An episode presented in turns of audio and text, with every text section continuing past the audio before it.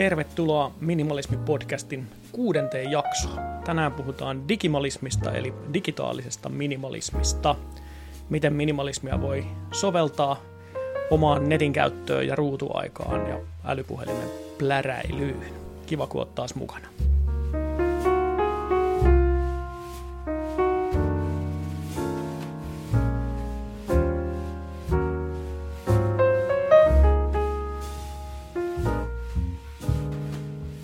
Tänään ollaan yhden mun lempiaiheen äärellä, eli internetin. Mä oon ollut viien kuuden vanha, kun mun uh, serkkupojat sai ensimmäisen C64 tietokoneen ja sieltä asti mä olin aivan myyty, että nyt, nyt on niinku tulevaisuus täällä, että nyt kiinnostaa. Legoilla leikkiminen lakkas kiinnostamasta samana päivänä, kun törmäsin tietokoneisiin. Ja on sieltä asti jo aina ollut, ollut kauhean kiinnostunut elektroniikasta ja, ja kaikesta uudesta tekniikasta, mitä voi ä, tavallinen ihminen niin työssä kuin kotona käyttää ja soveltaa. Ja vuoden puolentoista ö, vinkumisen tuloksena sitten sain itsekin tota, ekaluokkalaisena joululahjaksi ensimmäisen 64 ja sieltä asti on koneiden kanssa jonkun verran tullut rassattua. En ole koskaan ollut mikään niin kuin kauhean ö, innostunut tai niin kuin edes kiinnostunut koodaamisesta tai siitä semmoisesta niin sisuskalujen sielun elämästä niinkään, vaan, vaan ennemmin just siitä, että mitä, mitä sillä voi pelata ja mitä, mitä sillä voi tehdä. Ja kyllä mä muistan, että niitä uh, basic-kielisiä ohjelmakoodin pätkiä tuli silloin Skidinä kanssa naputeltua, mitä sen 64 mukana tulleen käyttöohjeen sivulta, sivuilta löytyi. uh, en ole myöskään ollut mikään hullu pelaaja ikinä. Et mä kyllä mä muistan, että silloin Skidinä tietysti pelattiin, niin kun ei, ei muuta niin kuin vielä osattu, mutta varsinkin sitten kun on tullut, tullut netti ja, ja, ja tämä tämmöinen niin kuin sosiaalinen media ja muu, niin ei mua niin kuin koskaan se pelaaminen on niin paljon kiinnostanut kuin tavallaan tämä kaikki muu, mitä, mitä internet on mahdollistanut. Mä oon ollut varmaan ysiluokalla yläasteella, kun mä muistan kaverin kanssa tehtiin esitelmää internetistä. World Wide Web oli oli kutakuinkin lanseerattu siinä parin vuoden sisällä ja tota, ei siitä silloin mitään vielä tajunnut, kun ei sitä ollut oikein päässyt, päässyt käyttämään, mutta jostain lähdeaineistosta käsin, niin mä sitten jotain, jo, joidenkin lehtiartikkeleiden ja muiden perusteella, niin siitä, siitä tehtiin esitelmää muulle luokalle ja varmaan kukaan meistä ei tajunnut siitä vielä mitään, mutta ei siitä sitten montaa vuotta mennyt, kun jotenkin se internet hiipi yhtäkkiä meidän, meidän kaikkien ihmisten elämään ja, ja nyt se on jääkaapissa ja pesukoneessakin melkein jo nykyisellään jollain tavalla mukana. Ähm, kun nettiä käyttää nykyään tietysti älypuhelimella ja, ja millä nyt tahansa laitteella, niin, niin se tuntuu niin kuin –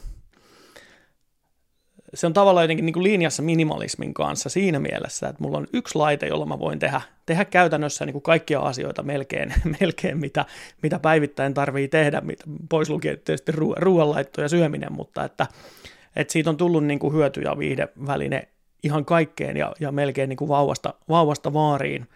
Ja se on tavallaan minimalistinen laite, usein, usein kauniiksi suunniteltu ja hieno, hieno design härpäke, joka mahtuu edelleen kutakuinkin taskuun ja, ja on niin kuin ihmisillä melkein aina mukana. Mutta tietysti siellä taustalla on niin kuin järjetön, järjetön koneisto asioita, joilla ei ole niin kuin mitään tekemistä minimalismin kanssa. Mieletön määrä kaapeleita merenpohjassa ja, ja joka paikassa ja on, on satelliittiyhteyksiä ja on serverifarmeja ja, ja tietokonetta ja laitetta toisensa perään ja niin kuin järjetön määrä piuhaa, että meillä on se niin kuin langaton laite kädessä, jolla voi, voi ottaa valokuvia tai voi pitää yhteyttä ihmisiin, voi kuunnella musiikkia, lukea melkein kaikkia maailman kirjoja ja katsoa kaikki elokuvat ja muut. Kaikki ne asiat, jos haluaisi tehdä enemmän analogisesti tavallaan niillä, niillä vanhan ajan vehkeillä, ottaisi filmikameralla kuvat ja, ja ne filmit pitäisi jossain kehittää, jos ei olisi omaa pimiöä. Mm, kuuntelisi kaiken musiikin vinyylilevyiltä, jos haluaisi, että olisi paljon monenlaista musiikkia, mitä kuunnella, niin se vinyylilevykokoelma pitäisi olla tietysti aika iso. Ja se kirjastohuone pitäisi olla täynnä niitä lukemattomia kirjoja, joita, joita edelleen kiinnostaa lukea. Eikä niitä voisi tietysti millään keinolla kantaa, kantaa mukanaan siinä määrin kuin tuommoisella yhdellä näppärällä taskuun menevällä härpäkkeellä. Eli siinä on vähän niin kuin puolensa ja puolensa, että onko, onko älylaitteet minimalismia vai, vai onko ne vain jonkunlainen niin kuin älyttömän maksimalismin tiivistymä, ja onko se sitten niin kuin hyvä tai huono asia, tai onko sillä mitään väliä, niin, niin se on tietysti kauhean hyvä kysymys, mutta tota, itse mä pidän siitä, että asiat, jotka voi, voi tehdä puhelimella, niin mä tosi mielelläni teen. Musta se on, musta se on kätevää, että ei tarvi erikseen, erikseen kameraa tai, tai erikseen musiikkisoitinta tai ei tarvi kirjakasaa mukaan, jos lähtee junamatkalle Pohjanmaalle, että niitä voi halutessaan lukea tai kuunnella sitten siitä älylaitteesta hirveän kätevästi. Mm, internet kuluttaa noin 10 prosenttia kaikesta maailman sähköstä. Se on, se on musta yllättävän paljon, tai yllätyin, kun tuommoisen tilaston netistä kaivelin. Ja, ja myös niin kuin 2 prosenttia koko hiilijalanjäljestä johtuu netistä, netin käytöstä, tietokoneista. Ja se on saman verran kuin lentoteollisuuden koko hiilijalanjälki. Eli vaikka olisi kuinka, kuinka tuota niin, niin ilmastotekopyhä eikä lentäisi koskaan, tai juuri koskaan niin kuin minä, niin meikäläisenkin netin käyttötunneilla, niin, niin varmasti on kuormittanut ympäristöä ihan yhtä paljon kuin mitä, mitä vuosittainen Taimaan lento voisi vois esimerkiksi tehdä. Että tuota, tämä meiltä monesti unohtuu myös siinä, kun mietitään näitä ilmastokysymyksiä. Netin käyttö kuluttaa älyttömästi ja sitten kun siihen lisätään vielä tämä on vuoden takaisia tilastoja, mutta lisätään niin kuin tekoälyn vaatimat vääntö ja kaikki, kaikki tietysti bitcoinien ja muiden tämmöisten valuuttojen louhimiset, niin tota, sehän vaan kasvaa. Ennuste oli, oliko se 2030 vuoteen mennessä, että se olisi 20 prosenttia koko maailman sähköstä menisi, menisi netin käyttöön ja siihen liittyviin asioihin, joten tota, ei ole niinku semmoista minimalismia niinku nähtävissä sillä, sillä rintamalla, jos tämä kehitys jatkuu. Mm. Ja suomalaiset on kovia netin käyttäjiä. Me ollaan itse asiassa maailmassa ylivoimaisesti kovimpia mobiilidatan käyttäjiä. Se on tällä hetkellä noin 50 gigaa kuukaudessa, mitä keskimäärin suomalainen käyttää mobiilidataa. Siihen tietysti kaikki valokuidut ja muut kiinteät yhteydet vielä päälle. Eli, eli toi on käytännössä suurimmaksi osaksi niin kuin kuluttajien käyttämää, käyttämää koska tota, kuitenkin yrityksissä, firmoissa sitten pää, pääosin ollaan kiinteiden, kiinteiden piuhojen äärellä. Eli nettiä käytetään ihan älyttömästi ja, ja tunti, tuntimäärät vuorokaudessa ja ruutuajat on, on niin suomalaisilla tosi kovia. Eli tässäkin me ollaan taas siellä maailman kärjessä, tietysti hyvässä, me osataan hyödyntää näitä asioita ja meillä on palvelut tarjolla digitaalisesti niin, niin pankkipalveluista ruoan ostamiseen kuin, kuin melkein kaikkeen muuhunkin, niin se on tietysti hirveän kätevää ja hirveän hyvä asia, mutta sitten se toinen puoli on just se, että, että me ollaan tässäkin taas siellä maailman huipulla niin kuin kuluttamassa niitä yhteisiä resursseja, ja jos koko maapallolla käytettäisiin saman verran nettiä kuin, kun me suomalaiset käytetään pelkästään mobiilisti, niin noin luvut olisi jo tällä hetkellä moninkertaisia. Eli tämä on tietysti, netti on musta niin kuin mahtava asia ja kaikki, kaikki digitaalinen on, on kiinnostavaa ja siistiä, mutta että siinä on se toinen puoli sitten myös, että se kuluttaa ympäristöä, kuluttaa resursseja ja tietysti ennen kaikkea kuluttaa niitä meidän omia, omia henkisiä resursseja ja omaa aikaa – mistäpä johtuen sitten erinäiset lieveilmiöt varmaan itse kutakin on tullut lähelle ja tutuksi. Hyvä testi sille mun mielestä, että jos pohtii sitä, että käyttääkö liikaa joten, jotenkin puhelinta tai onko, onko ruutuajat itsellä liian suuria, niin mun mielestä tosi hyvä testi on sille, että kuinka pitkän aikaa sä pystyt lukemaan kirjaa. Tartu lähimpään kirjaan, joka sua jollain tasolla kiinnostaa, niin onko se se niin kuin kultakalan seitsemän sekunnin keskittymiskyky, mihin me on aivomme opetettu selaamalla TikTokia tuntitolkulla päivässä, vai, vai pystyt sä uppoutumaan ö, sua kuitenkin kiinnostavaan teokseen jollain tavalla. Oli se sitten faktaa tai fiktiota, niin mä uskon, että jokainen löytää tästä maailmasta kuitenkin kirjoja, joihin, joiden sisällöstä on kiinnostunut, mutta silti tosi, tosi, tosi moni sanoo, että ei, ei jaksa keskittyä lukemiseen, ei pysty lukemaan, ei, ei malta laittaa sitä puhelinta pois. Ja kun mä minimalistiksi ryhdyin ja siinä kohtaa aloin niin kuin selkeästi rajoittaa omaa ruutuaikaa, niin lopetin televisio- ja suoratoistopalvelujen katsomisen, niin tosi äkkiä, ihan muutamassa viikossa siitä lukemisesta tuli niin kuin tosi helppoa ja luontevaa ja osa, osa elämää ja monen vuoden ajan meni se 50 kirjaa vuodessa. tänä vuonna mä en ole lukenut yhtäkään fyysistä kirjaa, mikä on vähän shokki mulle itsellekin. Mä oon kuunnellut tosi paljon äänikirjoja, varmaan 15 kirjaa tähän mennessä jo tänäkin keväänä, mutta tota, en ole lukenut yhtään kirjaa. Mm, mulla on nyt vuoden ollut toi telkkari vähän reilunkin jo, ja se on selkeästi vaikuttanut, tosi paljon enemmän on tullut nyt katsottua, katsottua sitä Netflixiä kuin mitä ennen tuli katsottua tietokoneen ruudulta, niin nyt kun se telkkari on tuossa olohuoneessa, me usein, usein tyttären kanssa, kun laitetaan ruokaa päivän päätteeksi, niin samalla me katsotaan jotain sarjaa, ja, ja se on tosi, tosi hauskaa ja kivaa, ja meille myös semmoista niin kuin mieluisaa yhteistä. Aina niistä syntyy sitten keskustelua ja muita, muitakin hyviä asioita, että se ei ole pelkkää ruudun tuijottamista, Mm, mutta kyllä mä huomaan itsekin, että sillä on niin suora vaikutus mun lukemiseen. Mä sain just tänään kirjastosta ilmoituksen, että mulla oli joku varaus tullut sinne noudettavaksi, ja mulla on tuossa kaksi kirjaa ollut, ollut tota, viisi kuukautta hyllyssä, mä oon molempia aloittanut ja aina uusinut, kun sieltä on tullut muikkari, että nämä pitäisi palauttaa ja on saanut nyt toistaiseksi vielä uusittua, mutta nyt en enää saanut, mun täytyy palauttaa ne, eli nyt mun täytyy niin kuin tehdä parannustapoihin ja tehdä pitkästä aikaa retki Kallion kirjastoon. Ja uskon, että kun kirjaan taas tartun, niin, niin pystyn kyllä laittamaan puhelimen pois ja keskittymään siihen, mutta se on musta tosi hyvä mittari, mittari sille, että miten koukussa on, on digilaitteisiin tai erilaisiin ruutuihin. Mm, osahan lukee tietysti kirjojakin e- e-kirjana ja, ja tota, mulle se on jostain syystä tosi, tosi vaikeaa. Mä oon useammankin iPadin hankkinut elämässäni sillä ajatuksella, että no sitten mä siitä luen niitä e-kirjoja, mutta tota, aina se on jotenkin se toteutus tyssännyt.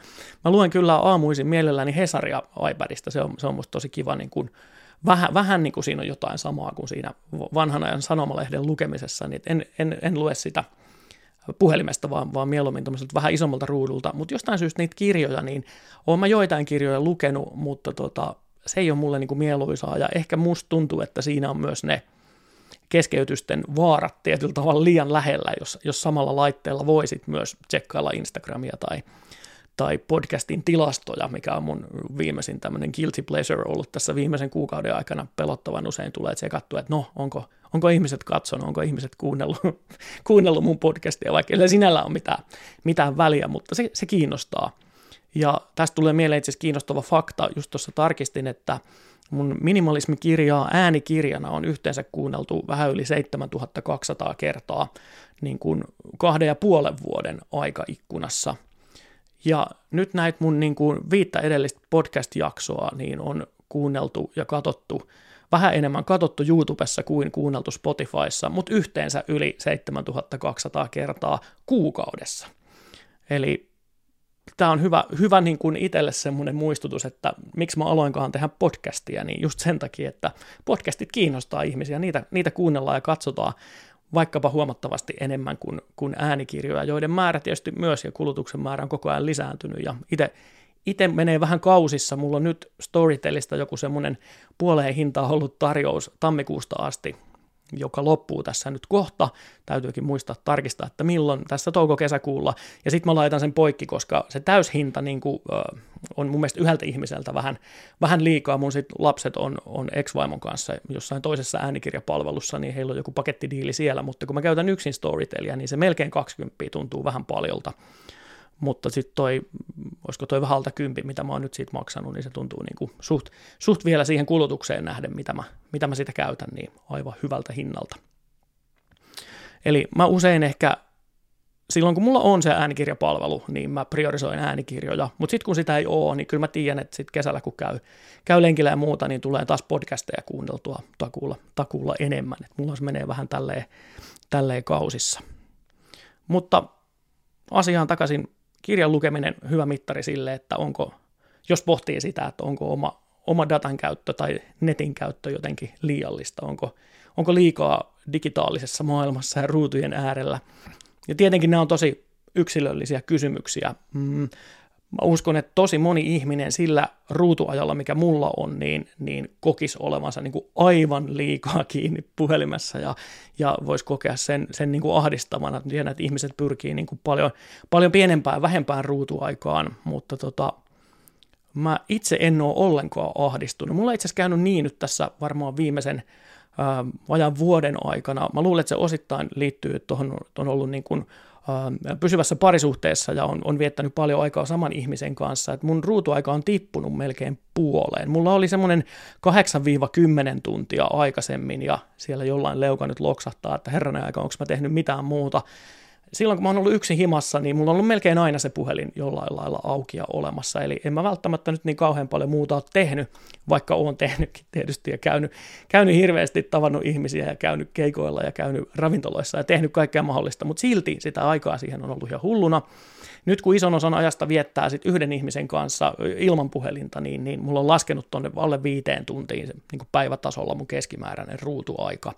Ja sekin on vielä monen mielestä niin kuin todella paljon – Uh, olikohan Matt Diavellalla joskus semmoinen video, hän minimalistina pyrki niin puolentoista tunnin ruutuaikaan päivässä, niin se on jo sitten kyllä tosi, tosi vähän, mutta kyllä mulla iskisi tekemisen puute ja, ja tavallaan, niin kuin, koska mun uh, sosiaaliset suhteet on hyvin, hyvin pitkälti jotenkin sen somen ja puhelimen välitteisesti olemassa kuitenkin. Totta kai silloin, kun nähdään ihmisiä, niin pannaan puhelimet taskuun, mutta tota, noin niin kuin muuten, niin tosi paljon tulee pidettyä niin kuin ihmisiä yhteyttä ja keskusteltua teidän kanssa podcast-aiheista ja, ja kaikesta muustakin ja, ja kommentoitua suuntaan ja toiseen ja näin päin pois, niin se on, se on iso osa mun elämää, eikä se ole mikään semmoinen niin kuin erillinen digitaalinen saareke, jonka haluaisin pienentää tai poistaa elämästä, niin, niin mulle se ei missään nimessä ole niin kuin sitä, vaan se on ihan, ihan luonteva osa mun, mun jokapäiväistä elämää.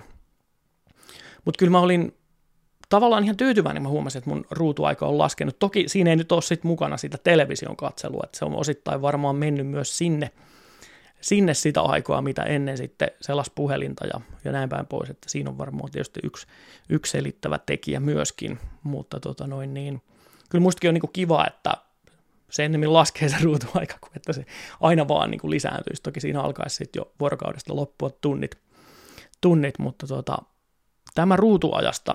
Keskimäärin suomalaiset viettää noin neljä ja puoli tuntia erilaisten ruutujen äärellä päivässä, eli siihen nyt on pyritty laskemaan kaikki ruudut mukaan, niin, niin televisiot kuin tietokoneet, mutta muut älylaitteet. Tämä on tilastokeskuksen numero parin vuoden takaa, 4 tuntia 26 minuuttia niin mä nyt on pelkästään sen verran puhelimen äärellä ja sitten tietysti muut, muut ruudut päälle, mutta monesti on niin, että on myös niin kuin yhtäaikaisia ruutuja, että kun mä oon töissä, niin mulla on tietysti tietokoneen ruudut auki ja samalla sitten usein puhelin, kun soittelen asiakkaille ja, ja jos mä katson yksin telkkarista jotain Netflixiä, niin kyllä mulla on paha tapa silloinkin niin samalla plärää sitä puhelinta kaiken, kaiken sen lisäksi, että tota, et sitten kun jonkun kanssa katsotaan telkkariin, niin silloin, silloin se puhelin on sitten kyllä pois.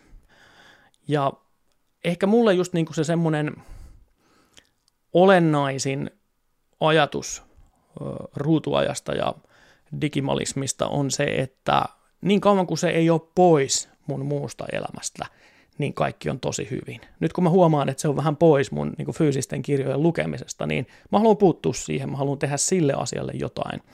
Mutta niin kauan kuin se ei ole pois siitä, että mä jaksan nähdä ihmisiä ja jaksan lähteä kodin ulkopuolelle ja tehdä asioita, mennä, mennä paikkoihin kokemaan uusia ja kiinnostavia asioita, niin, niin en mä silloin pidä niin kuin sitä puhelinta, puhelinta ollenkaan ongelmana. Mm, mutta sitten jos se alkaa häiritä muuta elämää tai jo, jos susta tuntuu siltä, että sä oot liikaa puhelimella, haluaisit mieluummin tehdä jotain muuta, niin, niin silloin kannattaa tietysti niin kuin miettiä niitä keinoja, että miten sitä ää, ruutuaikaansa voisi sitten vähentää.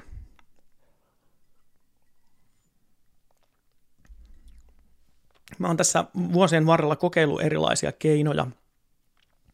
Joskus jo itse asiassa ennen minimalistiksi ryhtymistä kokeilin olla puoli vuotta ilman kaikkea sosiaalista mediaa. Mä poistin kaikki tilini ja mulla oli hirveä määrä Facebook-kavereita ja Twitter-seuraajia ja taisi olla jo jonkun verran Instagram-seuraajakin aikanaan ja tästä on nyt varmaan semmoinen joku kahdeksan vuotta aikaa, niin tota, poistin ne kaikki kokonaan, nollasin ihan, en, en jättänyt mitään, mitään jäljelle. Ja silloin huomasin sen puolen vuoden aikana, että no ensinnäkin musta tuli toi Ylen uutisvahti riippuvainen. Mä selasin sitä Ylen uutisvahtia ihan älyttömiä määriä, koska mm, mulle Twitter on ollut aina paikka, missä mä niin kuin, minkä kautta mä pysyn kärryillä, että mitä maailmassa tapahtuu. Sieltä mä kuulen uutiset ja, ja kaikki hälyt ja kohut ja geitit ja lööpit, niin ne tulee mulle aina niin kuin Twitterin kautta mun tietoisuuteen. Ja sitten kun sitä ei ollut, niin sitten mulla on joku niin kuin järjetön uutisten nälkä. Mä koskaan niin paljon selannut Hesaria ja Ylen uutisvahtia kuin, kuin silloin ja yritin niin kuin sitä kautta jotenkin paikata. Ja varmaan onnistuinkin ja varmaan sain niin kuin ehkä relevantimpaa tietoa monesti sieltä kuin, kuin sitten Twitterin kautta, mutta tota, se oli yksi ilmiö, mikä seurasi ja silloin myös huomasin, että silloin mulla oli, oli telkkari ja Netflix, niin se niin mun Netflixin katselun määrä ää, räjähti eksponen, eks, eksponentiaalisesti, olipa vaikea. Ää, siinä kohtaa, että mä huomasin, että niin kuin mun ruutuaika todellisuudessa ei varmaan vähenny, vaikka, vähentynyt, vaikka mä ne kaikki somet poistin elämästä. Ja, ja sitten mä huomasin myös, että niin kuin mä en ollut samalla tavalla yhteydessä ihmisiä. Mun, musta tuntuu, että mun sosiaalinen elämä niin kuin alkoi kuihtua kuihtua siinä kohtaa. Mulla ei ollut silloin Vaasassa vielä niin, niin paljon ystäviä, että se olisi jotenkin luontevasti ollut, ollut sitä ihmisten kanssa kanssakäymistä niin kuin mun mielestä riittävästi, niin tota, palasin sitten silloin, silloin aikanaan kaikkiin, kaikkiin someihin, ja joskus tuossa minimalismin alkuaikoina pidin kanssa semmoisen niin kuin, digi, digipaaston pidin yhden marraskuun digimalismihaasteen, eli en käyttänyt sosiaalista mediaa yhden kuukauden aikana, ja tota, en mä kyllä niin kuin mitään, mitään hyviä seurauksia siitä huomannut. Monet on kertonut, että, että tuota, tuolla kommenteissakin oli, että puolen vuoden somepaasto ja monesti niin kuin 12 tunnin kännykkä tai somepaasto niin on tosi, tosi vapauttavaa ja, ja innostavaa, niin tota, ei siinä, todella hyvä, hyvä, jos se auttaa. Niin kuin mä yritin vähän tonne Instastoriin sitä kysymystä muotoillakin, että auttaako se ja mihin se auttaa. Mua niin kuin kiinnostaa, koska niin kuin, joku sanoi, että ahdistaa, ei pysty paastoamaan vaikka ahdistaa, niin, niin, niin tota, jos se puhelimen käyttö ahdistaa, niin silloin tietenkin ehdottomasti sille on, on syytä tehdä jotain ja, ja etsiä niitä keinoja. Onko se sitten somepaasto puolen vuoden tai kuukauden mittainen tai, tai jonkun muun mittainen erilainen haaste, niin se voi olla yksi keino. Kyllähän se auttaa tässä kulutustottumusten muuttamisessa mua auttoi, älä osta mitään vuosia. Ja minimalistiksi ryhtymisessä auttaa erilaiset karsimishaasteet ja, ja pelit ja leikit, jotka tavallaan niin kuin innostaa siihen, että hei nyt, nyt tätä roinaa laitetaan pois, niin, niin varmasti ne voi toimia tässä digimaailmassakin, mutta eniten mua just kiinnostaa se, että mihin ne niin kuin auttaa tai mikä on se ahdistus, mitä se, se puhelimen käyttö synnyttää. Joo, kyllä mäkin niin kuin, tunnistan tavallaan sen doomscrollauksen, että joskus sitä TikTokia vaan niin kuin selaa sen puolitoista tuntia täytenä niin kuin aivopurukumina ilman, että siitä saa mitään hyötyä tai edes juuri huvia. Kyllähän sille, sille varmasti voi käydä, ja jos, jos se oma niin kuin, digikäyttö on, on paljolti semmoista, niin sitten tietysti ymmärrän, että se ehkä, ehkä ahdistaa ja kuormittaa ennemmin kuin antaa mitään, mitään iloa, että silloin sitten kannattaa tietysti pohtia, että voisiko sillä sen, sen käytön rajoittamisella niin kuin muuttaa niitä niitä tottumuksiaan sitten semmoiseksi, että ei ahdistaisi, tai että voisiko sillä laitteella tehdä jotain muuta kuin sitä doomscrollausta, joka voisi sitten ollakin jollain lailla niin kuin rentouttavaa, kiinnostavaa, innostavaa, mitä, mitä ikinä. Um, Tuosta sanoinkin aiemmin, tai olin, olin ainakin sanomassa, että tota, et se mitä mä tykkään tehdä on se, että silloin kun mä ihmisiä tapaan, niin mä laitan sen puhelimen pois. Eli jos mä oon niin kuin jonkun kanssa kahvilla tai, tai syömässä tai, tai missä vaan niin kuin live-tilanteessa, niin, niin silloin mua on tosi vaikea saada, saada puhelimella kiinni.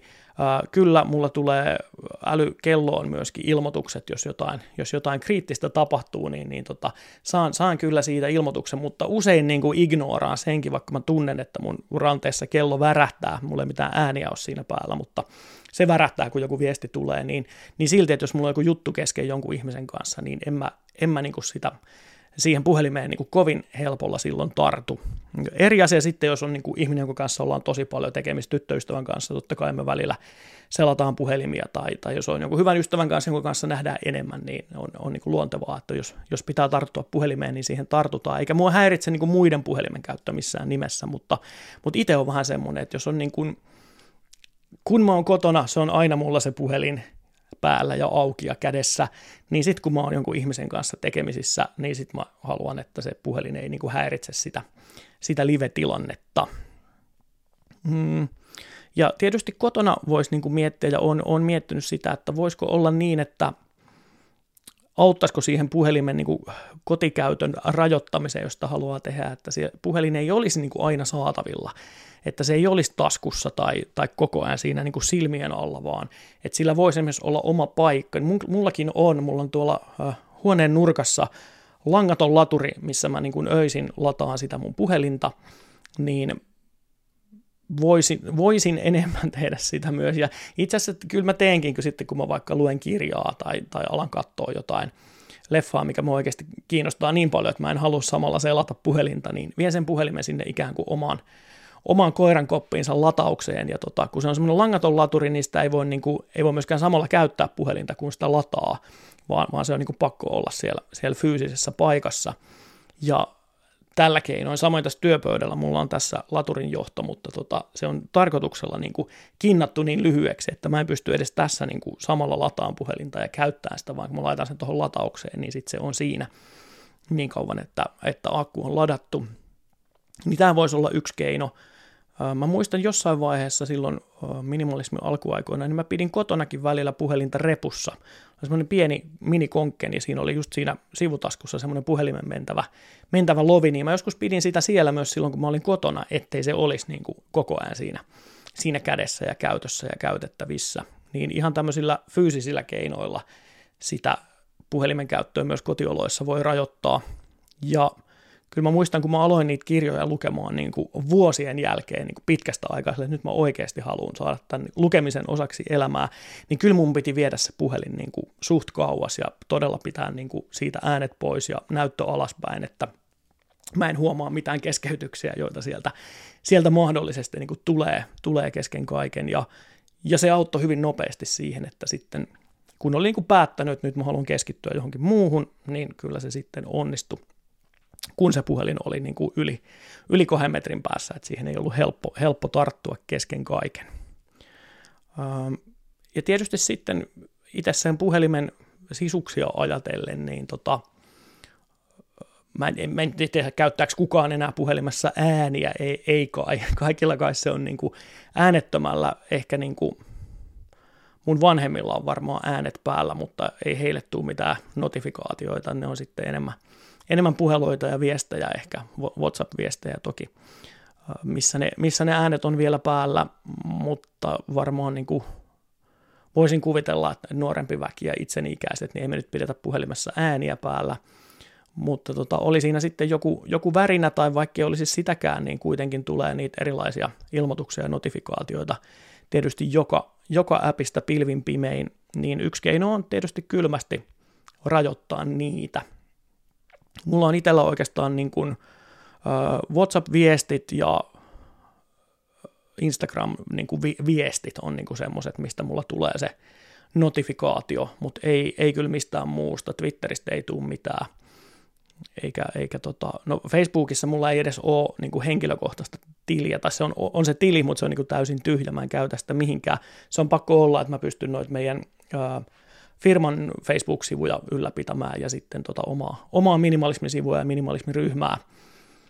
En myöskään niin kuin käytä mitään muita, muita ryhmiä siellä Facebookissa. Mä taidan kuulua edelleen Helsingin vuokra-asunnot ryhmään, mistä aikanaan löysin tämän kämpän ja, ja nyt liityin tota, tätä podcastia aloittaessa johonkin Podcast Suomi, Suomi-ryhmään, mutta en ole sitäkään kyllä sen ensimmäisen päivän jälkeen selannut, että tota, mm, Facebook on mulla niin kuin tosi, tosi vähällä käytöllä tavallaan omassa, omassa elämässä, että se ei ole itsellä mikään asia ja varmaan niin kuin mun ikäisillä ja nuoremmilla niin näin onkin, että sitä, sitä nyt ei enää käytetä. No, tuntuu, että enemmän noin eläkeläiset sitten käyttää sitä, sitä nykypäivänä. Ja TikTokia mä selaan niin kuin tosi säädellysti ja, säännellysti ja tosi harvoin. Että joo, kyllä se on mulla olemassa ja nyt on muutaman podcastin mainosvideon sinne koettanut myöskin tuutata itsekin tässä, tässä kevään aikana, mutta tota, se on, tunnistan, että se on tosi koukuttavaa ja, ja siihen niin kuin helposti, helposti tuhraantuisi sitä aikaa, niin mä niin kuin aktiivisesti välttelen kyllä sen käyttöä. Kyllä se appi mulla niin kuin puhelimessa koko ajan on, mutta tota noin niin, se ei ole mulle, mulle sillä lailla niin kuin aktiivikäytössä. Itse mä käytän Instagramia kaikista eniten, eniten selvästi ja, ja tota noin niin, kaikenlaisten me- meemien lähettelyyn ja, ja tykkään postata tietysti storyin, tavaraa ja promota sitten näitä omia minimalismiin liittyviä tekemisiä, niin tietysti noissa kanavissa myöskin.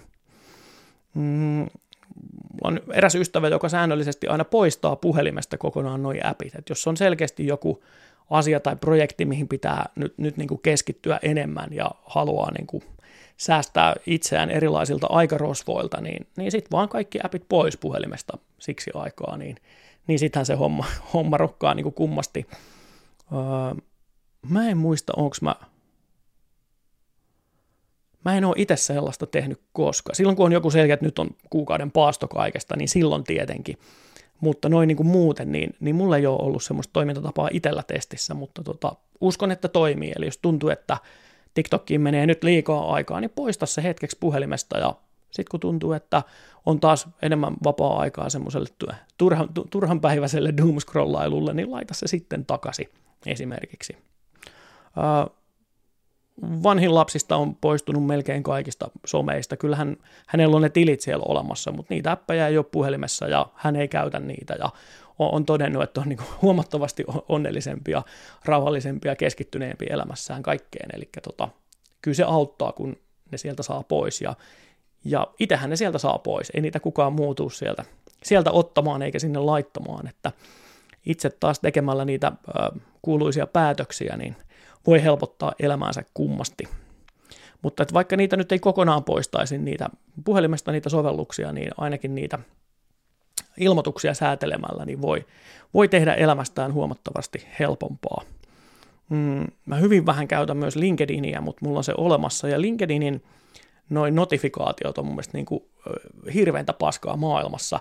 Ensinnäkin niiden säätäminen sieltä asetuksista on niin kuin järjetön työmaa. Niitä on siellä niin kuin joka asiasta pitää erikseen käydä joku vipstaakin laittamassa johonkin asentoon, että ei tule ilmoituksia, ja kun niitä oletuksena, aina kun tulee joku päivitys LinkedIniin, niin se pistää ne kaikki uudestaan päälle, ja sitten niitä tulee niin kuin piippauksina, ja niitä tulee sinne LinkedInin notifikaatioihin, ja niitä tulee sähköpostilla, ja niin kuin joka tuuttiin, ja viimeisimmän huomasin tässä ihan, ihan olisiko tällä viime viikolla, että nyt se on muuttanut niin, että siihen samaan, että sä saat siellä appissa sen notifikaation siitä, että joku on lähettänyt, ei kun joku on kommentoinut sun julkaisua tai tykännyt siitä, mikä on nyt mun mielestä semmoinen suht relevantti asia, että jos joku kommentoi, niin kyllä mä haluaisin niin kuin huomata sen ja vaikka vastata siihen kommenttiin, jos se, jos se vastausta vaatii, niin sillä samalla asetuksella, millä säädetään tota, että saanko mä niistä kommenteista ja tykkäyksistä, niin se sama säätää sitä, että saanko mä ilmoituksen siitä, että joku tyyppi, joka on mun kontakti siellä, niin on tykännyt jostain jonkun aivan muun ihmisen jutusta.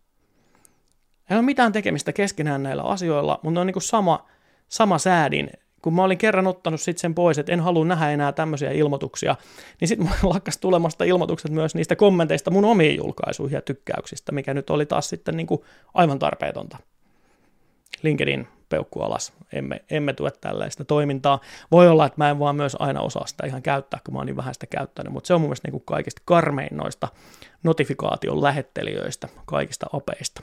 Joten sieltä mulla on niin kuin lähtökohtaisesti kaikki muu pois, paitsi se, että jos joku lähettää viestin tai kommentoi, niin sitten kun mä avaan sen LinkedInin, niin sitten mun pitäisi nähdä ne notifikaatiot. Ei mulla mitään punaisia palloja tuu ruudulle mistään äpeistä, paitsi WhatsAppista. Ne on, ne on mulla kaikista niin kuin pois päältä, mutta mutta sitten se, että kun sen avaa, nyt mä haluan niin mennä sinne LinkedIniin, niin käyttää sitä, niin kyllä mä silloin haluan sinne notifikaatiot sieltä näkyviin. Niitä pystyy säätämään, mutta se on vähän työmaa. Mm, WhatsApp on tietysti se, millä, millä tulee viestittyä. Öö, kaikista eniten tietysti kaikkien, kaikkien ihmisten kanssa, eniten varmaan tietysti kumppanin kanssa, ja niin kuin en, en uskallaisi arvata montako, montako tuntia siitä mun ruutuajasta, mutta, mutta varmaan niin suurin, suurin osa on sitä WhatsApp-viestittelyä sitten. Sillä, sillä tavalla, ja, ja siitä mulle tulee tietysti aina notifikaatio, ja tulee, tulee myös tosiaan kelloon asti värähdys, että nyt, nyt on joku viesti, ja yleensä on, on saatavilla aika hyvin, ja, ja siihen, siihen vastaan. En silloin, jos kuvaan podcastia tai, tai jos on niin tosi, tosi keskittynyt johonkin työjuttuun, niin – silloinkin mä huomaan, että se ranne värähtää, mutta mä oon jotenkin niin kuin oppinut siihen, että jos mulla on joku flow töissä, mä oon keskittynyt johonkin asiaan, niin ei mua se silloin häiritse, että en mä sitten niin keskeytä, keskeytä sitä tekemistä, niin vaikka se kello, kello värähtää ranteessa, että siihenkin kanssa on niin kuin oppinut elämään niin, että sille, sille ei ole alamainen, vaan, tota, voi, voi toimia sitten sen mukaan, mitä, mitä on menossa ja, ja palata sitten asiaan tarvittaessa. Ää, mä en kuulu moneenkaan WhatsApp-ryhmään, jotain on perheen kesken, lasten kesken, mutta nekin on enemmän semmoisia, että mä lähetän sitten, jos mä haluan kaikille lapsille yhtä aikaa jonkun viestin ja tiedon, niin sitten mä lähetän sen siihen ryhmään, mutta ei niissä, niissä jaeta meemejä eikä käydä keskustelua, että ne ei silleen niin kuin häiritse. Ja kaikki muut ryhmät, mihin mä oon koskaan kuulunut, niin mä oon laittanut niin kuin täysin silent modeen, että niistä ei tule niin kuin mitään, mitään ilmoitusta. On jotain just semmoisia, mihin mun sisarukset lähettelee kuvia pienistä lapsista ja, ja äitini sinne sitten lähettelee sydänemojeita ja on, on heistä innoissaan, niin kuin tietysti kuuluukin, mutta ne ei mua enää niin kauhean innosta. Toisten, toisten lapset ja pienet lapset muutenkaan, niin tota, ei mulle niistä tule mitään notifikaatioita edes niin kuin siellä WhatsAppin sisällä, että sitten mä joskus selaan niitä ryhmiä, että no niin, täällä on, täällä on hauskoja kuvia, on pelattu jalkapalloa ja, ja näytelty prinsessaa päiväkodissa tai jotain muuta.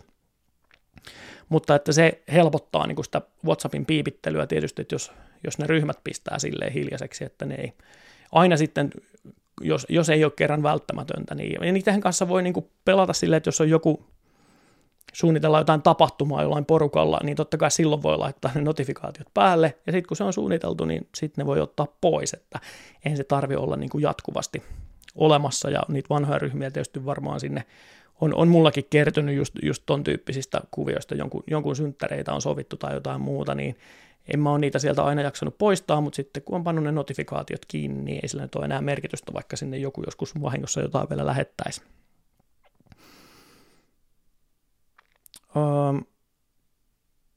kun noiden erilaisten appien kanssa pelaa, niin tota, mm,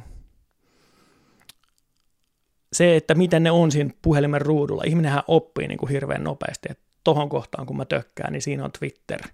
Ja sitten ei tarvitsisi katsoa sitä puhelinta, kun sä saat sen niin kuin auki. Öö, niin se, mitä mä oon välillä tehnyt, nyt en ole itse asiassa hetkeen tehnyt, niin on se, että mä vaihtelen niiden paikkaa ja, ja, ja muokkaan sitä kotivalikkoa ihan vaan sen takia, että ei menisi aina automaattiohjauksella joka paikkaan, kun sen puhelimen avaa, vaan, vaan tekisi niin kuin tässäkin niitä tiedostetumpia, tietoisempia valintoja, että mitä mä haluan nyt tällä puhelimella tehdä, niin sen mä avaan. Mulla on nyt ollut varmaan, olisiko kohta jo vuoden äh, semmoisissa kansioissa noin appit, että mä oon laittanut niin kuin väreittäin. Kaikki vihreät on yhdessä kansiossa ja punaiset on toisessa ja, ja näin päin pois. Ja mulla on silleen niin kuin värikoodatusti ne tuossa puhelimen ruudulla.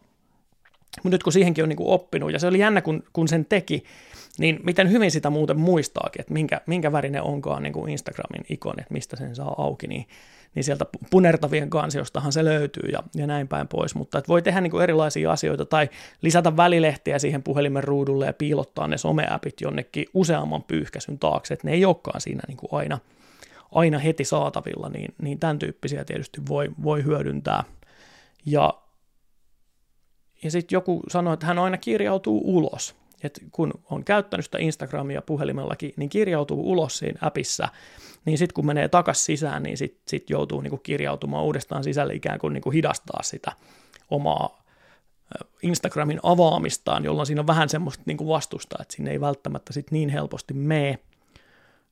Mä henkilökohtaisesti taas haluan, että mulla on niinku kaikki, kaikki salasanat on, on niinku Applen tuottamia niitä semmoisia pitkiä rimpsumonstereita, joita ei voi muistaa, ja että aina automaattisesti ne kaikkiin, kaikkiin sivustoihin ja appeihin, mitä mä käytän, niin, niin tulee, että ei mun tarvitse niin käyttää henkistä kapasiteettia siihen, että mä muistaisin jotain salasanoja. Että ainut, minkä mä muistan, on mun oman sähköpostin salasana, ja jos sitten jonkun muun unohtaa, niin sen pystyy aina sinne palauttamaan, niin tota, ei ole, ei ole niin sitä riskiä, että, että ne kokonaan niin häviäisi, mutta tota, en, en käytä kyllä itse elämääni niin kuin salasanojen muisteluun, niin kuin ei nyt varmaan kukaan muukaan, ainakaan tuntemistani ihmisistä, niin tuntuu, että ei kukaan niitä salasanoja silleen, silleen muista, mutta tota, niihinkin on olemassa tietysti näitä erilaisia appeja, että yksi, yksi appi, johon, johon on yksi salasana ja sitten kaikki on sen takana ja se hoitaa ne, mutta Applella toi toimii tosi fiksusti, kun kaikki vekottimet on, on sieltä, niin tota, ne sitten kyllä siirtyy laitteesta toiseen myös ne salasanat ja muut, että ei, ei tarvitse niitä niin kuin väkisin, väkisin muistella. Mutta siitä voi niin kuin tehdä tietyllä tavalla haastavampaa siitä erilaisten appien ja, ja, ja somejen käyttämisestä, niin se saattaa olla tietysti yksi keino, millä voi niin kuin hillitä sitten sitä. Mä joskus käytin Facebookia niin kuin puhelimessakin selaimella. Mulla ei ollut sitä Facebook-appia, vaan mä käytin sen selaimen kautta. Mutta sitten se oli jotenkin niin kuin huomattavan paljon kankeampaa. Jos halusi jotain sinne, sinne postata sitten johonkin ryhmään tai tuonne omalle minimalismisivulle, niin, niin se, se oli niin työläämpää ja tympeämpää. Se, se käyttöliittymä ei ollut niin hyvä, niin kyllä mä totesin, että kyllä mä mieluummin pidän tämän appin tässä puhelimessa ja otan sieltä vaan kaikki hälyt pois päältä. Ja, ja sitten kun käytän sitä, niin haluan, että sen käyttäminen on kuitenkin niin kuin helppoa ja sujuvaa.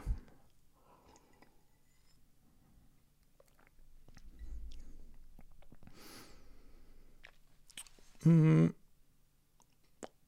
vähemmän ehkä enää niin kuin sähköposti on, on ihmiskunnalle ongelma kuin, kuin aiemmin, kun ei ollut kaikkia muita, muita viestipalveluita ja pikaviestipalveluita ja Slackeja ja Teamseja, niin, niin sitä sähköpostiahan niin kuin korporaatiossa kuin korporaatiossa lähetettiin pilvin pimein.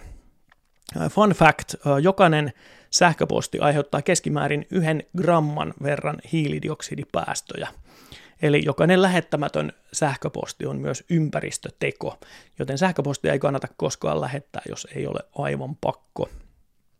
Uh, Mutta jos sähköpostia käyttää esim. työssään vielä paljonkin, niin parasta mitä itselleen ja sähköpostilleen voi tehdä on Inbox Zero, eli se, että pitää sen saapuneet kansion tyhjänä, ettei siellä ole mitään, mitään tauhkaa. Niin paljon on internet pullollaan niitä kuvia, että siellä – Mail-appin oikeassa ylänurkassa on joku alati kasvava punainen lukusarja, joka, joka on sitten 5, 6 tai jopa 7 numeroinen, eli on avaamattomia sähköposteja kymmeniä tuhansia ihmisillä. Ja eihän se nyt sinällään välttämättä ole mikään niin kuin ahdistuksen aiheuttaja. Siellä niitä on, siellä on kaikkien maailman verkkokauppojen uutiskirjeet ja, ja sitten siellä on joukossa joku, joku satunnainen kiinnostava viesti tai, tai joku oikeasti osuva tarjouskampanja, minkä, minkä ehkä voisi hyödyntää, jos joskus sieltä kaiken roskan seasta jaksaisi sitä selata. Mm, musta se olisi kuluttavaa. Mä, mä, mua häiritsisi, jos mun sähköpostin saapuneet kansio olisi täynnä roskaa tai ylipäänsä täynnä asioita. Mm, jokaisessa sähköpostiohjelmassa on, on jonkunlainen arkistokansio, tai jos ei ole, niin sinä ainakin voi tehdä kansion. Ja jos käytät sähköpostia, niin mä suosittelen, että nyt välittömästi avaat sun sähköpostisovelluksen, joko puhelimessa tai ehkä kätevämpää tietokoneella on noita isoja massoja niin kuin siirrellä, ja valitset kaikki sähköpostit sun saapuneet kansiossa ja siirrät ne sinne arkistoon NYT nyt. Noin, ne on siellä ne saa olla siellä lukemattomina tai, tai luettuina aivan se ja sama. Jos sä joskus sieltä oikeasti jotain tarvit, niin sillä hakuominaisuudella sä ihan takuu varmasti löydät kyllä sieltä etsimäsi. Ja nyt sun saapuneet postilaatikko on aivan tyhjä. Mä en usko, että kellään, jolla on ö, postiluukku ovessa, niin kuin näin kerrostaloasujana itsellänikin, tai postilaatikko pihalla, niin ettetkö sä tyhjentäisi sitä välillä. Jos sä annat kaiken mainospostin tulla sun fyysiseen postilaatikkoon ja sitten sieltä seasta käyt aina penkomassa, että olisiko, olisiko tulossa veronpalautuksia tai olisiko tullut joku laskupostitse tai, tai jotain muuta, niin sehän on niin kuin järjettömän työlästä. Ei, en mä usko, että kukaan tekee niin, tai ei, kukaan ei tee niin oikeasti. Ja sinne laitetaan yleensä se lappu, että ei mainoksia, ja, ja, ja sinne tulee vaan se oikea posti, mitä harvoin tietysti enää nykyään edes tulee, mutta kun tulee, niin sitten sen sieltä löytää ja, ja, ja pystyy reagoimaan siihen sitten tarvittavalla tavalla. Mutta tosi moni toimii niin kuin sähköpostissa silleen, että no ei, mulla on toi sama postilaatikko tuossa aina ja se on ihan niin kuin, se on tursunut jo kadulle sitä postia on niin kuin vuori ja sitten sieltä mä koitan löytää ne tärkeät silloin kun, silloin kun muistan ja jaksan. Yleensä en jaksa, koska se vuori on niin suuri, että ei sinne uskalla mennä edes lähelle. Um, nyt kun sä oot tyhjännyt sen sun saapuneet laatikon, niin tokaksi se ei roskapostia, ei mainospostia asia, joka on vähän työlämpi. Jos sä oot hyväksynyt erilaiset uutiskirjeet, kun sä oot ostanut jotain netistä, niin ainahan ne tarjoaa, että saammeko lähettää hyvistä tarjouksista jatkossakin tietoa ja, ja, ja näin päin pois. Niin jos sä, jos sä oot hyväksynyt ne ja antanut oikeudet, niin, niin sitähän tulee niin kuin loputtomasti. Ja sen hanan kiinni laittaminen on, on vähän tietysti työläämpää. Mm. Jokaisessa uutiskirjassa on lain mukaan oltava peruttilaus tai joku unsubscribe-nappi. Yleensä se löytyy sieltä, sieltä alimmaisena. Ja, ja tuota, niin sitä mukaan, kun niitä sinne sun saapuneet kansioon tulee, niin peruuta ne kaikki uutiskirjeet. Tai jos nu, sulla oli niitä siellä arkistossa, niin sen aikaa kun jaksat, niin voit käydä selaamassa niitä sieltä ja peruuttaa, peruuttaa jokaisen uutiskirjan. Sä et oikeasti tee niillä yhtään mitään. Ja sitä mukaan, kun niitä sitten jatkossa vielä mahdollisesti tippuu, niin aina unsubscribe, hoida se ja arkistoi se viesti ja pidä se saapuneet kansio tyhjänä, niin sä helpotat sun elämää ihan älyttömästi. Osa ihmistä tekee erikseen semmoisen kansion, että niin kun sinne laitetaan semmoiset viestit, jotka vaatii jonkunlaista reagointia, jonkunlaista tekemistä, niin niille pitää tehdä jotain. Tämmöiset viestit mä pidän siinä mun saapuneet kansiossa, eli se on myös mun semmoinen niin to-do-lista sen suhteen. Öö, siellä on esimerkiksi aina keikkaliput, jos mä oon ostanut liput jonnekin keikalle, joka ei vielä ole, niin se on mulla siinä saapuneet kansiossa, kun mä avaan sähköpostin, niin siinä on 5-maks 10 viestiä kerrallaan, niin mun on tosi helppo löytää siitä, että tässä on nämä seuraavan keikan liput. Ei tarvitse kaivella niitä mistään arkistosta tai, tai ihmetellä, että mihin ne, mihin ne on joutunut. Niin nämä pidän siinä saapuneet kansiossa, mutta näillekin voi toki tehdä oman kansion, missä, missä pitää sitten tämmöisiä asioita, joita tietää, että tässä lähiaikoina vielä tarvitsee. Tai jos tulee vielä joku sähköpostilasku, niin se on mulla siinä niin kauan, että mä sen, sen maksan, niin tota, roikkuu sitten siinä saapuneet kansiossa. Tai jos on joku semmoinen viesti, joka selvästi vaatii multa niin kuin vastausta tai jonkun asian tekemistä, ja mä en ihan vielä just pysty sitä tekemään. Tässäkin kannattaa soveltaa kahden minuutin sääntöä, mikä pätee niin kuin kaik- kaikkeen tekemiseen niin työelämässä kuin kotona. Että jos jonkun asian tekemiseen menee alle kaksi minuuttia, niin se kannattaa aina tehdä heti. Kaksi minuuttia ei ole mistään pois, sitten se asia on pois ja se ei ole siellä sun takaraivossa semmoisena outona tunteena, että jotain mun piti tehdä, mutta nyt just en muista mitä. Niin kaikki alle kahden minuutin hommat kannattaa tehdä aina heti, mutta sitten jos on semmoinen sähköpostikin, joka vaatii yli, yli kahden minuutin tekemistä, fun fact, todellisuudessa yleensä ei vaadi, mutta tuntuu siltä, että se kynnys jonkun homman aloittamiseen on niin korkea, että ajattelee, että no tämä ei kyllä kahdessa minuutissa hoidu, niin, niin tota, sitten sen voi jättää joko siihen saapuneet kansioon tai siirtää sitten jonkunlaiseen action-kansioon, missä, missä vaaditaan toimintaa, kunhan niitä sitten sieltä suorittaa niin kuin semmoisella tahdilla, ettei ne kasaudu sitten taas sinne, niin tota, silloin se homma pysyy niin kuin näppäränä. Mutta aina saapuneet kansio mahdollisimman tyhjäksi. Kaikki turhat uutiskirjat perutaan ja kaikki muut viestit voi siirtää arkistoon. Vaikka ajattelet, että niitä jonain päivänä tarvii, niin sitten ne on siellä arkistossa.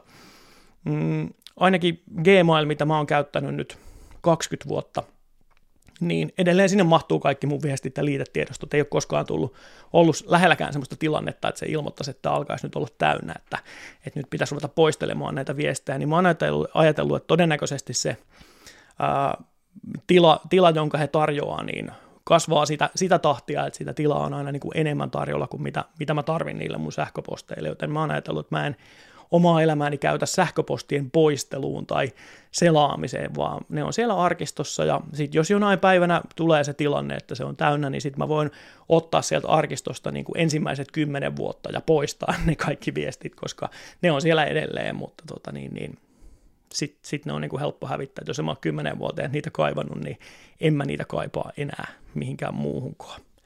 Eli, eli niin vanhoja voisit helposti sieltä arkistosta myöskin halutessaan poistella.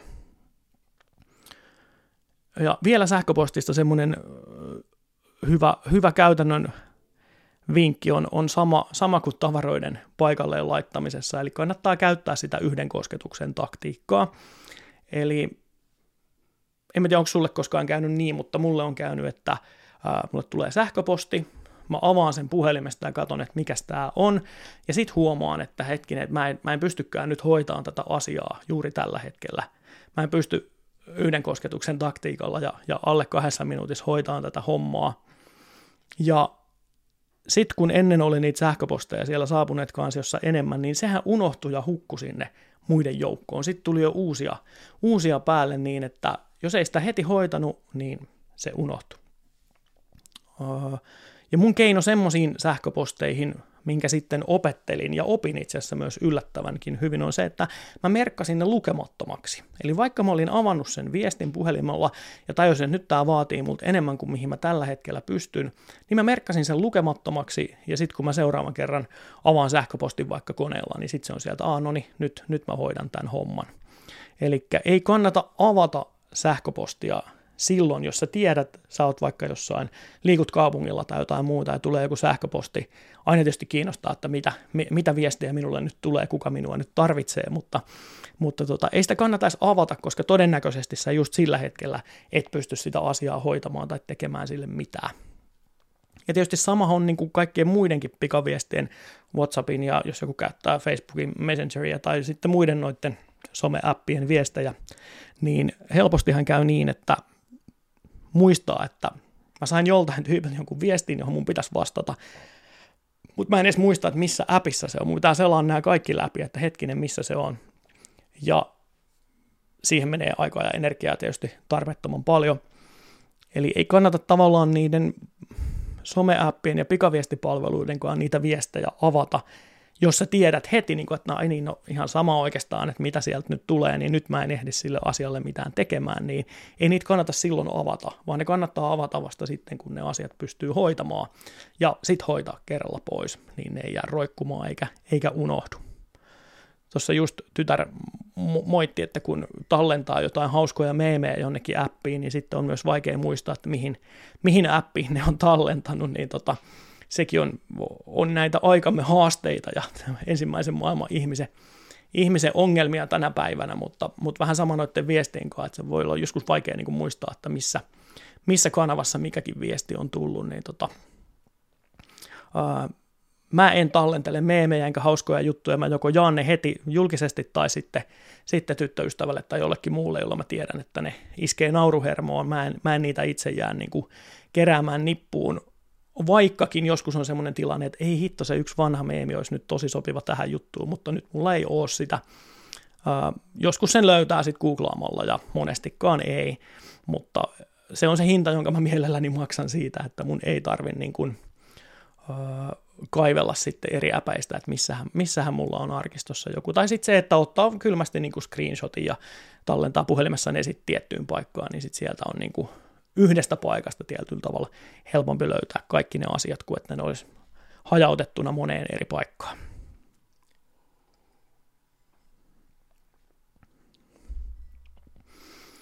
No sitten vielä minimalistin tietokoneesta tuli kyselyä muistaakseni jo ton ensimmäisen podcast-jakson ö, yhteydessä.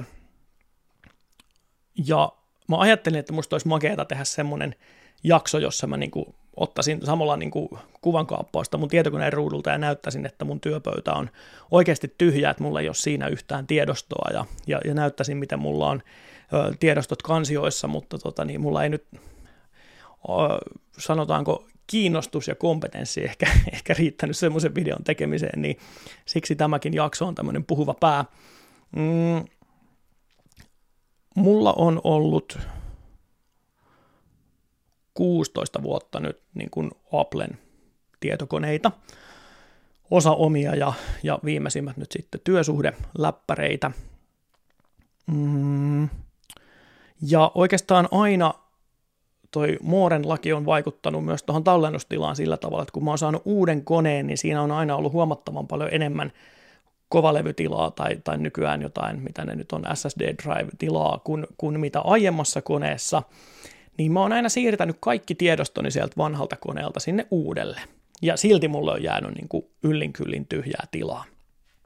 Eli se on toiminut niin kuin siinä mielessä toi teknologian kehitys niin kuin samaan, samaan tahtiin sen kanssa kuin mitä mä oon vaihtanut konetta, niin mä oon aina saanut sitten ne niin kuin mahtumaan sinne seuraavaan koneeseen. Ja sitten kun ne on ollut nyt jo pitkään tuolla iCloud-pilvipalvelussa varmuuskopioituna, niin kun mä sain uuden työkoneen käyttöön, niin selata suoraan sieltä pilvestä kaiken siihen, kaikki oli samassa asennossa kuin vanhalla koneella ja sitten mä tyhjäsin vanha ja palautin sen firmaa ja se meni sieltä sitten eteenpäin uusion käyttöön, että mun ei tarvitse niin käyttää aikaa siihen tiedostojen siirtelyyn tai siivoamiseen.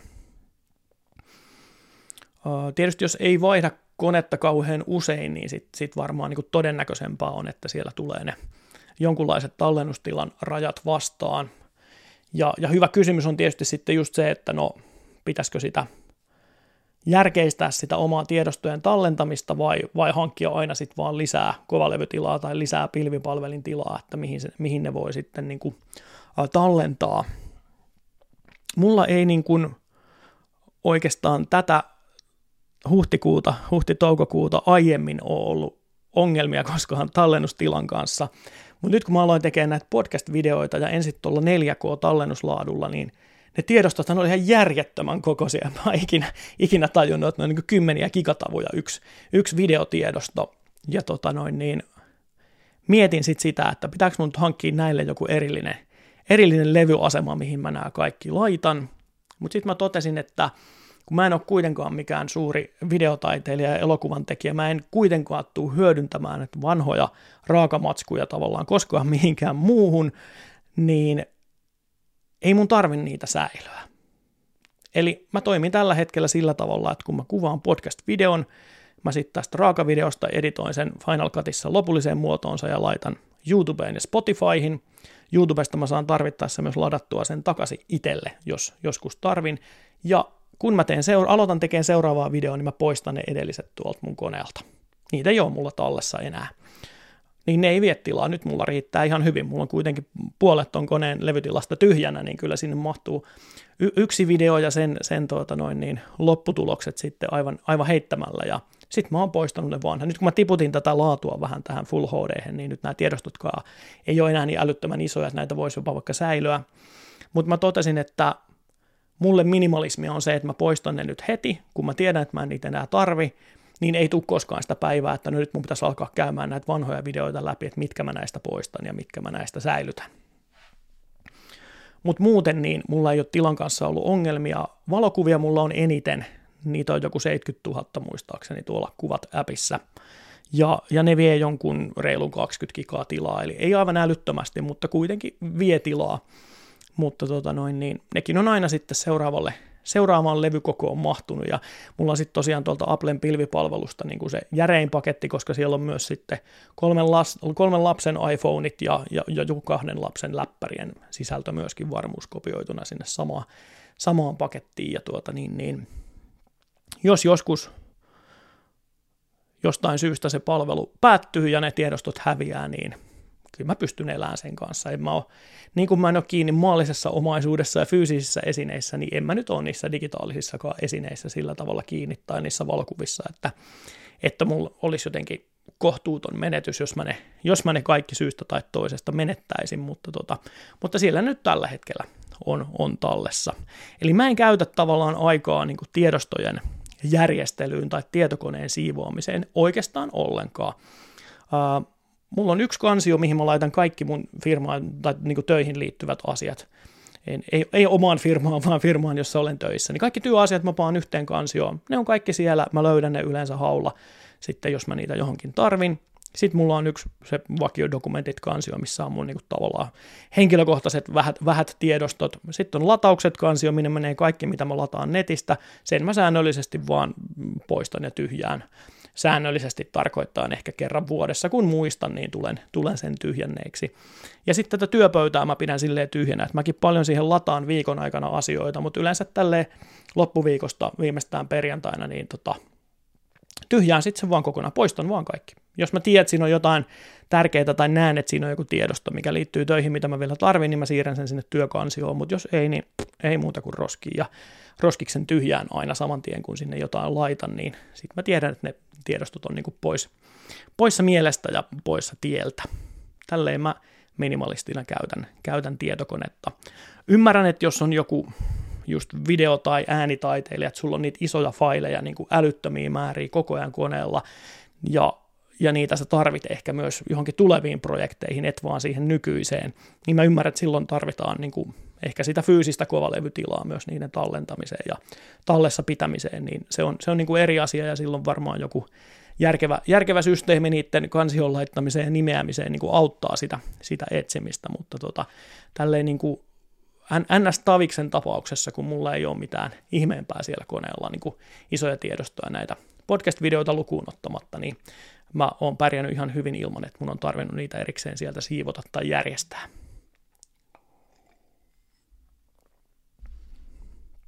Mm. Yksi kysymys tuli, ajattelisitko, että digipaasto tekee luovemmaksi? Minusta tylsemmät hetket mahdollistaa inspiraatiot. Ehdottomasti on samaa mieltä. Elämässä pitää olla tyhjiä hetkiä ja, ja tylsiäkin hetkiä, että voi saada, saada uusia ideoita ja, ja, ja keksiä asioita. Mm.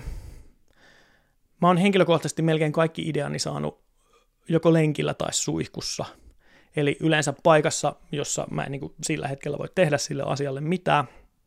Joskus mä oon lenkillä puhunut ääniviestin itselleni tai tallentanut äänitallenteet, mä muistan jonkun asian vielä, vielä kotiin tultuani tai joskus on kirjoittanut jotain ylös, mutta tota niin, niin, yleisesti ottaen hyviä ideoita tulee, tulee silloin, kun on, on tavallaan lainausmerkeissä tylsää. Ei, ei ole sillä älypuhelimella selaamassa jotain kiinnostavia meemejä tai hauskoja kissavideoita, vaan, vaan niin kuin on tekemässä jotain yksitoikkoista tai jotain semmoista, missä ei voi, ei voi sitä puhelinta pitää mukana. Uh, mutta tekeekö digipaasto luovemmaksi? Mun, mun kokemuksen mukaan ei, mutta tiedän monia ihmisiä, jotka ehdottomasti vastaa kyllä, joten, joten se kannattaa jokaisen tietysti itse kokeilla, että auttaako se paasto tai tarviiko sitä paastoa siihen, että saa, saa luovia ideoita ja, ja pystyy niin kuin, ö, taas niin kuin, niin, niin kuin ostamisessakin, että sen sijaan, että vaan kuluttaa, kuluttaa sitä digitaalista materiaa ja taidetta ja viihdettä, niin pystyy jopa tuottamaan sitä itse, niin, niin silloinhan tietysti kaikenlaiset vetäytymiset siitä jatkuvasta sometykityksestä, niin kannattaa ehdottomasti ottaa, ottaa osaksi omaa arkea, jos ne kerran auttaa tässä mun ajatuksia digimalismista, ei läheskään kaikkia ajatuksia, mutta, mutta niitä, mitä tässä nyt päällimmäisenä tuli, tuli mieleen. Kertokaa omia tapojanne pitää niin kuin ruutuaikaa ja somen käyttöä ja digitaalista maailmaa aisoissa tai niin kuin rengin roolissa eikä isäntänä. Kaikki, kaikki keinot tietysti kiinnostaa ja, ja tota niin, niin, pistäkää, pistäkää palautetta jälleen tulemaan, kommentteja ja kysymyksiä. Ehdottomasti niitä mieluusti otan vastaan. Kiitos taas, kun jaksoit kuunnella loppuun asti. On, on ollut hurjan iloinen ja yllättynyt siitä, miten paljon podcastia on kuunneltu ja katsottu. Ja tota, tällä, tällä meiningillä on, on kiva jatkaa ja tehdä näitä lisää. Mukavaa alkanutta toukokuuta, jos kuuntelet tätä nyt tälleen ajantasaisesti. Ja tota, kyllä se keli sieltä lämpenee, mennään kesää kohti. Moikka!